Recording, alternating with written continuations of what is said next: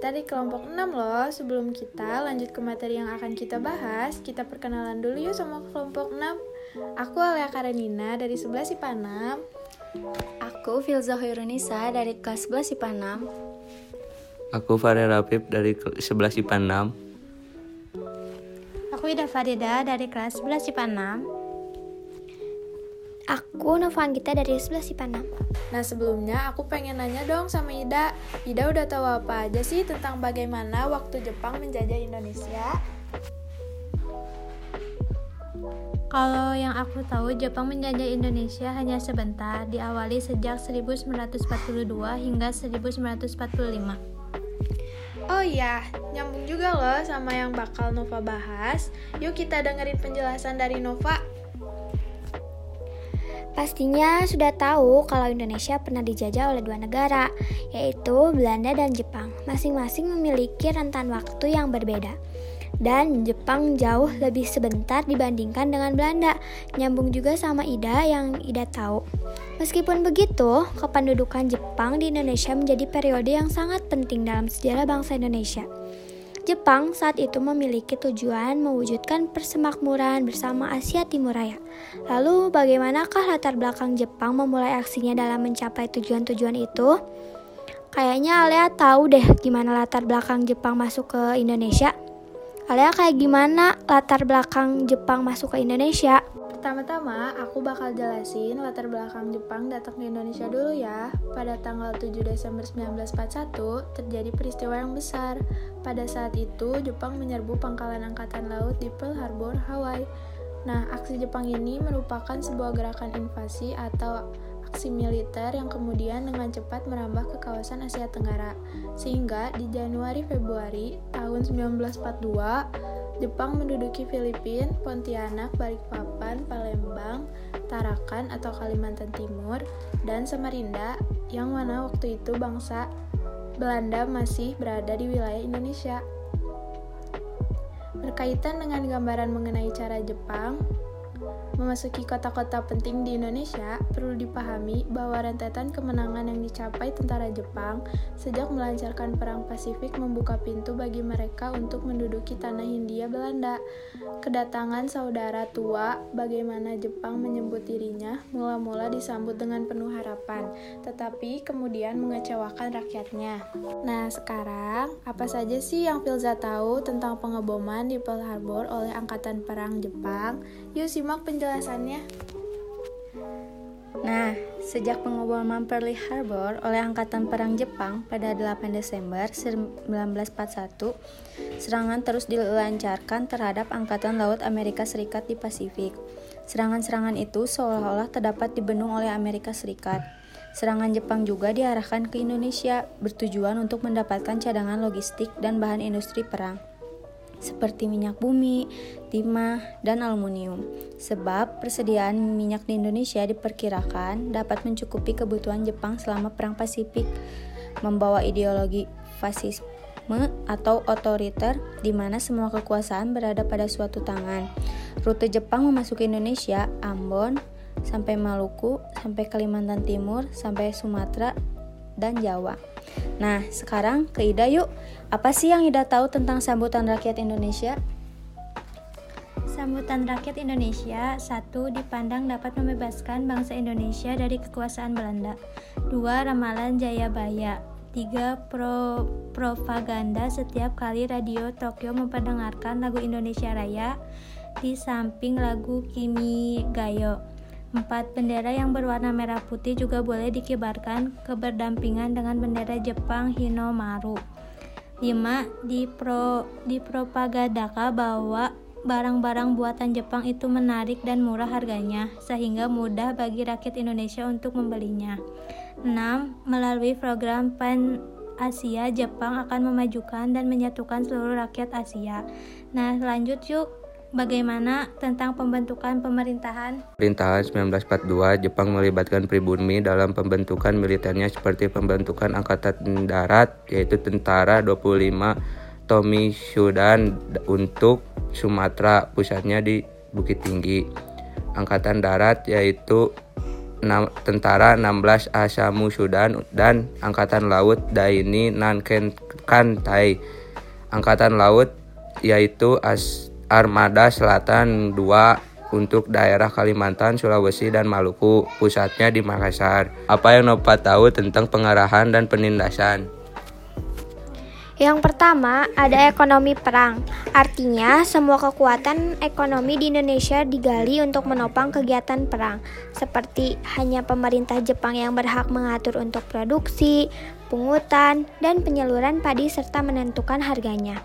Yang kedua, Penggiling dan pedagang padi tidak boleh beroperasi sendiri, harus diatur oleh kantor pengelolaan pangan. Para petani harus menjual hasil produksi padinya kepada pemerintah sesuai dengan kuota yang telah ditentukan dengan harga yang telah ditetapkan pemerintah Jepang.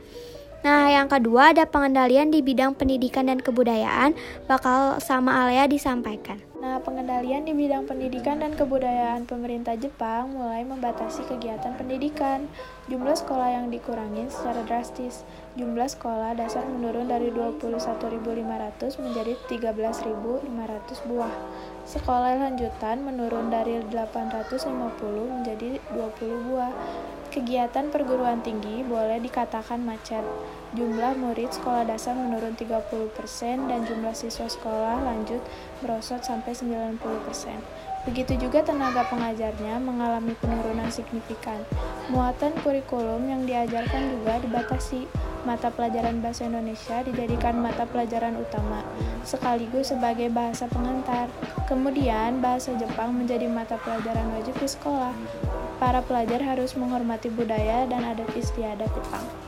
Nah, boleh dilanjut oleh Ida tentang pengerahan Romusa. Pengerahan Romusa, mereka dipaksa bekerja sejak pagi hari sampai petang tanpa makan dan pelayanan yang cukup.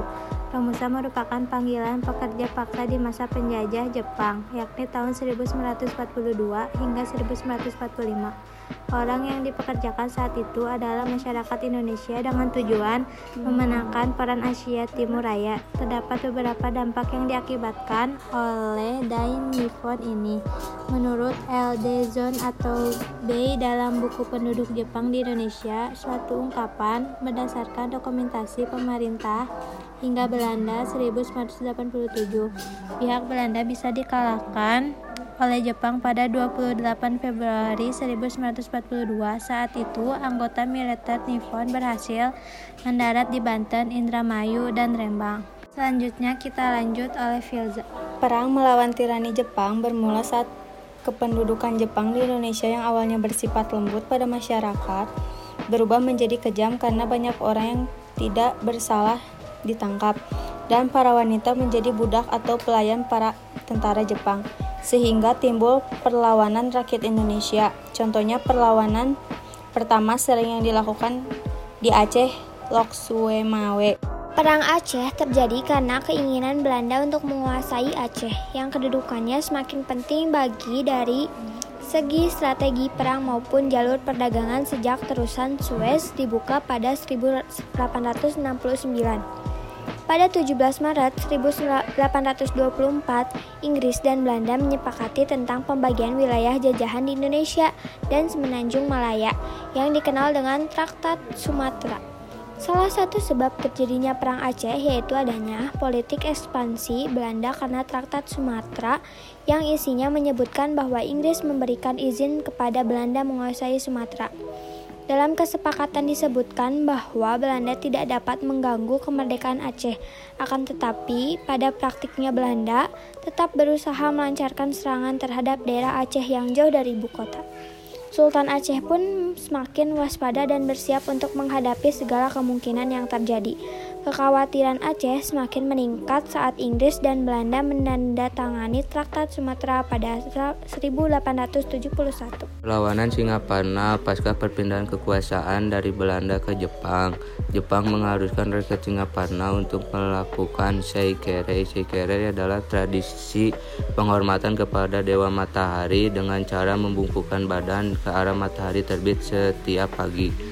KH Zainal Mustafa, pemimpin sebuah pesantren di Singaparna, Tasikmalaya pun menentang kebijakan tersebut karena tradisi Seikere bertentangan dengan hukum Islam.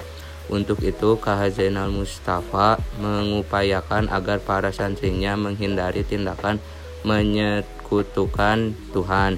Ia meminta para santrinya untuk memperkuat keyakinannya dan juga mengajarkan mereka bela diri silat. Namun persiapan KH Zainal Mustafa terendus oleh Jepang pada tanggal 24 Februari 1944. Utusan Jepang datang untuk menangkap Zainal Mustafa. Gerakan perlawanan rakyat di Indramayu terjadi sekitar tahun 1942 sampai 1947. Antara tahun 1942 hingga 1945, rakyat Indramayu melakukan perlawanan melawan Jepang, yaitu di Desa Kamplongan. Gerakan perlawanan tersebut dipicu oleh camat Karang Ampel yang bernama Miss Nasastra mengumpulkan padi milik Haji Aksan. Namun Haji Aksan menolak dengan meminta bantuan kepada polisi. Haji Aksan ditangkap untuk dibawa ke balai desa. Dengan ditangkapnya Haji Aksan, maka rakyat desa Kamplongan berbondong-bondong menyerbu balai desa dan menyerang polisi. Selain itu, desa Kamplongan banyak sekali tokoh-tokoh agama yang memimpin gerakan perlawanan rakyat, sehingga Jepang mencatat bahwa tokoh-tokoh tersebut telah masuk daftar hitam dan termasuk orang yang dicari Jepang. Untuk menangkap tokoh-tokoh tersebut, Jepang melakukan siasat yang sangat licik, sehingga secara satu persatu tokoh-tokoh tersebut tertangkap. Selain di desa Kamplongan, gerakan perlawanan juga terjadi di desa Cidempet. Gerakan tersebut dipicu adanya bala tentara melakukan perampasan padi hasil panenan rakyat. Dengan cara hasil panenan rakyat harus diserahkan ke balai desa dan rakyat mengambil sebagian dari hasil panenan tersebut. Namun, tawaran Jepang tersebut ditantang oleh rakyat sehingga timbullah pergerakan perlawanan melawan Jepang. Perlawanan rakyat Kalimantan melawan Belanda dipimpin oleh Pangeran Antasari. Ia memimpin pasukan rakyat untuk mengepung benteng Belanda di Martapura dan juga Pengaron. Kemudian ada juga Kiai Demak, Lombak, dan pengikutnya yang bergerak di sekitar Riam Kiwa dan mengancam benteng Belanda. Sementara di pos Belanda Istana Martapura, Haji Nasrul juga melakukan penyerangan. Pada bulan Agustus 1859, tiga tokoh setempat, Haji Bu Yasin, Kiai Langlang, dan Kiai Demak Loman bersama-sama menyerang benteng Belanda di Tabanion, sedangkan Pangeran Hidayat tetap mengadakan perlawanan Giria. Sayang di tahun 1862 Pangeran Hidayat ditangkap oleh Belanda dan dibuang ke Cianjur. Sedangkan Pangeran Antasari diketahui meninggal dunia di tahun yang sama. Selanjutnya, tokoh kepemimpinan dilanjutkan oleh Gusti Mat Said, Pangeran Mas Nata Wijaya, Tumengung Surapati, Tumengung Naro, Penghulu Rashid, Gusti Mat Seman, dan Pangeran Perbatasari dengan melakukan perlawanan gerilya. Perlawanan tersebut dilakukan menyebar ke berbagai wilayah guna menyulitkan Belanda. Diketahui perlawanan itu berlangsung hingga awal abad ke-20 atau 1905. Perlawanan Irian Barat Sejarah perjuangan bangsa Indonesia merebut Irian Barat salah satu keputusan dalam konvensi meja bundar KMB yang diselenggarakan di Den Haag pada tanggal 23 Agustus sampai 2 September 1949 adalah kedudukan Irian Barat akan ditentukan selambat-lambatnya satu tahun setelah pengakuan kedaulatan. Setelah bertahun-tahun Belanda tidak mau membicarakan masalah Irian Barat, maka bangsa Indonesia berjuang merebutnya. Dalam berjuang merebut kembali Irian Barat, bangsa Indonesia menggunakan berbagai upaya yaitu melalui diplomasi maupun konfrontasi Perjuangan melalui konfrontasi dilakukan dengan cara konfrontasi politik, ekonomi, sampai konfrontasi militer. Dalam konfrontasi militer diawali dengan dikeluarkannya Trikora, Tuan Komandan Rakyat, pada tanggal 19 Desember untuk melaksanakan Trikora Mi dibentuklah Komandan Mandala Pembebasan Irian Barat Operasi pembebasan yang dilakukan Komandan Mandala pembebasan Irian Barat ini melalui fase infiltrasi, fase eksploitasi, dan fase konsolidasi. Dengan adanya kesungguhan Indonesia dalam merebut Irian Barat, mengundang simpati diplomat AS Ellsworth Booker untuk mengusulkan rencana penyelesaian masalah Irian Barat. Indonesia menerima usul Booker sedangkan Belanda menolaknya. Oleh karena itu, Amerika Serikat mendesak Belanda untuk menerima rencana Booker atas desakan Amerika Serikat. Maka Belanda menerimanya dan mendatangani persetujuan New York pada tanggal 15 Agustus 1969 berdasarkan persetujuan New York maka Irian Barat selambat-lambatnya pada tanggal 1 Oktober 1962 akan dilaksanakan serah terima Irian Barat dan tangan Belanda kepada pemerintah sementara PBB. Selanjutnya, sebagai wujud pelaksanaan persetujuan New York, maka diselenggarakanlah penentuan pendapat rakyat Irian Barat PPRA pada tahun 1969. Hasil PPRA membuktikan secara bulat bahwa Irian Barat tetap merupakan Bagmen dan Republik Indonesia. Hasil PPRA ini disetujui PBB pada tanggal 19 November 1969. Nah, itulah penjelasan kami tentang materi masuknya Jepang ke Indonesia. Sekian dari kelompok 6 tentang materi tersebut. Terima kasih telah mendengarkan podcast kami. Sampai bertemu lagi di lain kesempatan. Bye-bye. Bye. -bye. Bye.